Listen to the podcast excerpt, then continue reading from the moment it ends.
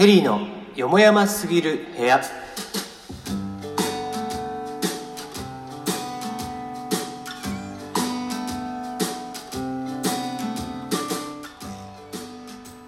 こんばんは。テリーのよもやますぎる部屋。テリーでございます。いかがお過ごしでしょうか、えー、今日は冒頭から喋、えー、っておりますが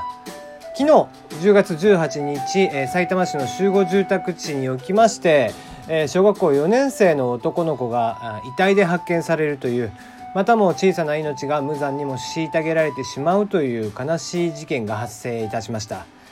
遺体には首を絞められたような跡があり当初から殺人事件を視野に警察の捜査が進んでいっていた中ですね。本日少年と同居していました父親に対し逮捕状が請求そして逮捕という運びになりました。えー、こちらの事件に関しまして、まあ、僕はね同じ世代の子供を持つ親として思うことというのを今日は話をしていきたいなと思っております。ちょっとね話が重たくなっちゃいますのでまあまああんまりこういうね、えー、話聞きたくないなっていう方はまたね違うやつでも聞いてもらえたらなと思っております。えー、さて、えー、今回の事件ですね、えー、家族構成とか事件の状況などからネット上ではですね当初から父親が怪しいんじゃないかというのを言われていました。えー、そんな中、本日の逮捕に至りまして、まあ、やっぱりそうだったかという声が多数見られたんですね。まあ、ただ、いびつだったのはですね、まあ、犯人逮捕以降のネットの感想ですね。僕自身、いろんな情報を鑑みても、おそらくは、まあ、父親が犯人だろうと予測はできていました。ただまあこういうことをですね、うかつにネットに書いてしまい、それが万が一、万が一外れてしまった場合です。十分に名誉毀損になり得るというのは、先日の煽り運転に同乗していたとされ誤った情報が拡散されてしまった女性のパターンでも記憶に新しいです。今回は多くの人の予想はまあ幸いと言ってしまったらちょっと不謹慎なのかもしれませんが当たっていたとはいえこれがもし違っていたとしたならばその社会的な影響というのは本当に計り知れないものになっていたのかもしれません。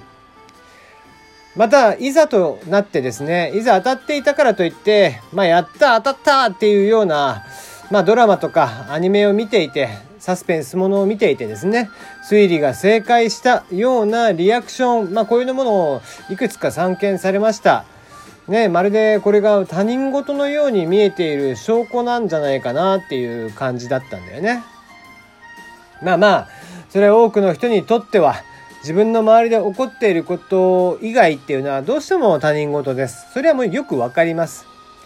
ただ、これは今回起こった事件というのは決してフィクションなんかじゃなくて現実に起こってしまった悲しい事件だという認識を絶対に謝ってはいけないんじゃないかなって思ったわけですね。それと同時にやっぱりマスコミですね。マスコミの報道の在り方に関してです。父親が犯人でした。まあただそれだけね報道してくれるならいいのですが多くのところで義父ね義理の父親という表現がありました。それはまるでまた血のつながりのない父親による暴走みたいなね印象というのをどうしても与えかねないんですよね。こういう報道がされる際マスコミはどうしてもセンセーショナルな見出しにしたいっていうのがあるために岐阜だから必ずしも子供に手を出すっていうわけでも全然ないのにこういう伝え方っていうのをしてきます。言葉の与える印象っていうのは非常にやっぱり強くてですね今回のような同様の事件が起こるたびわざわざ岐阜というような伝え方というのをしてきます。確かによくあるんですよね。それはそういう事件ばっかりをマスコミが取り上げているからなんですよね。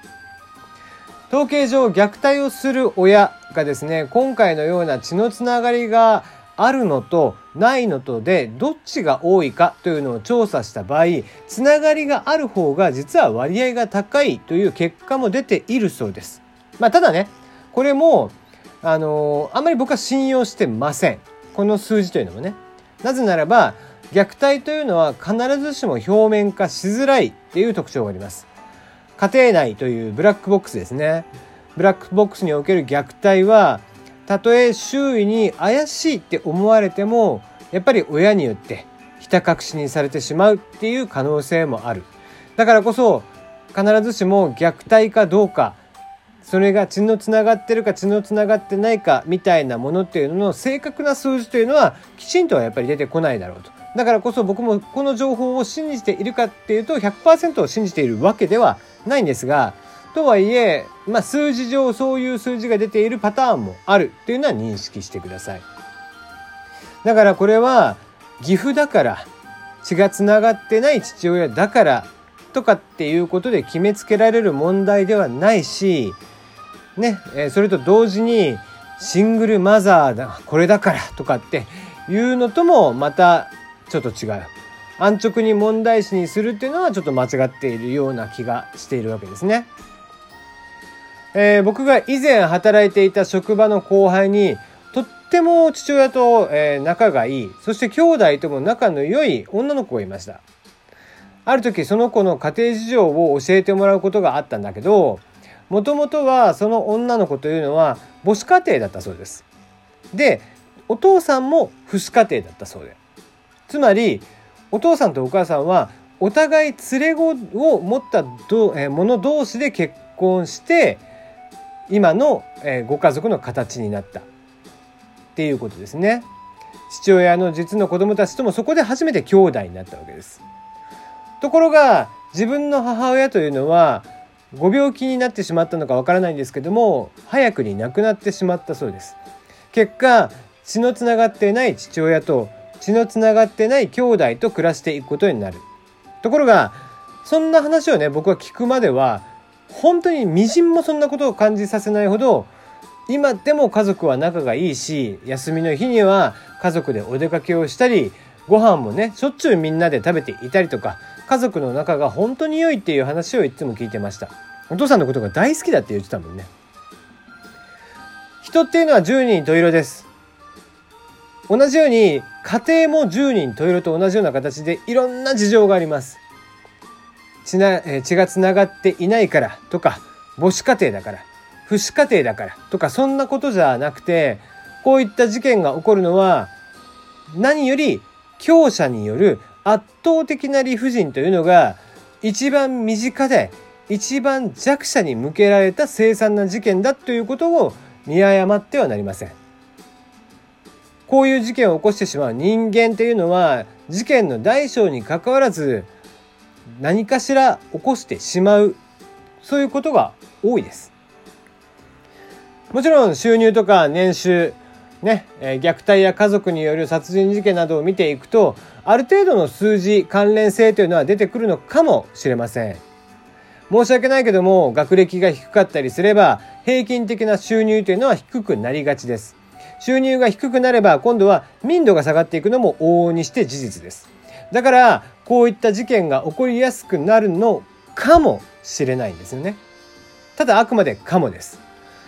類は友を呼ぶという言葉がありますが自身の社会的な立場とか年収とかによって周りの人がどういった人が集まるかどういった人とパートナーになる可能性が高いかというのは残念ながら偏ってしまうというのはそれはもう事実なんです。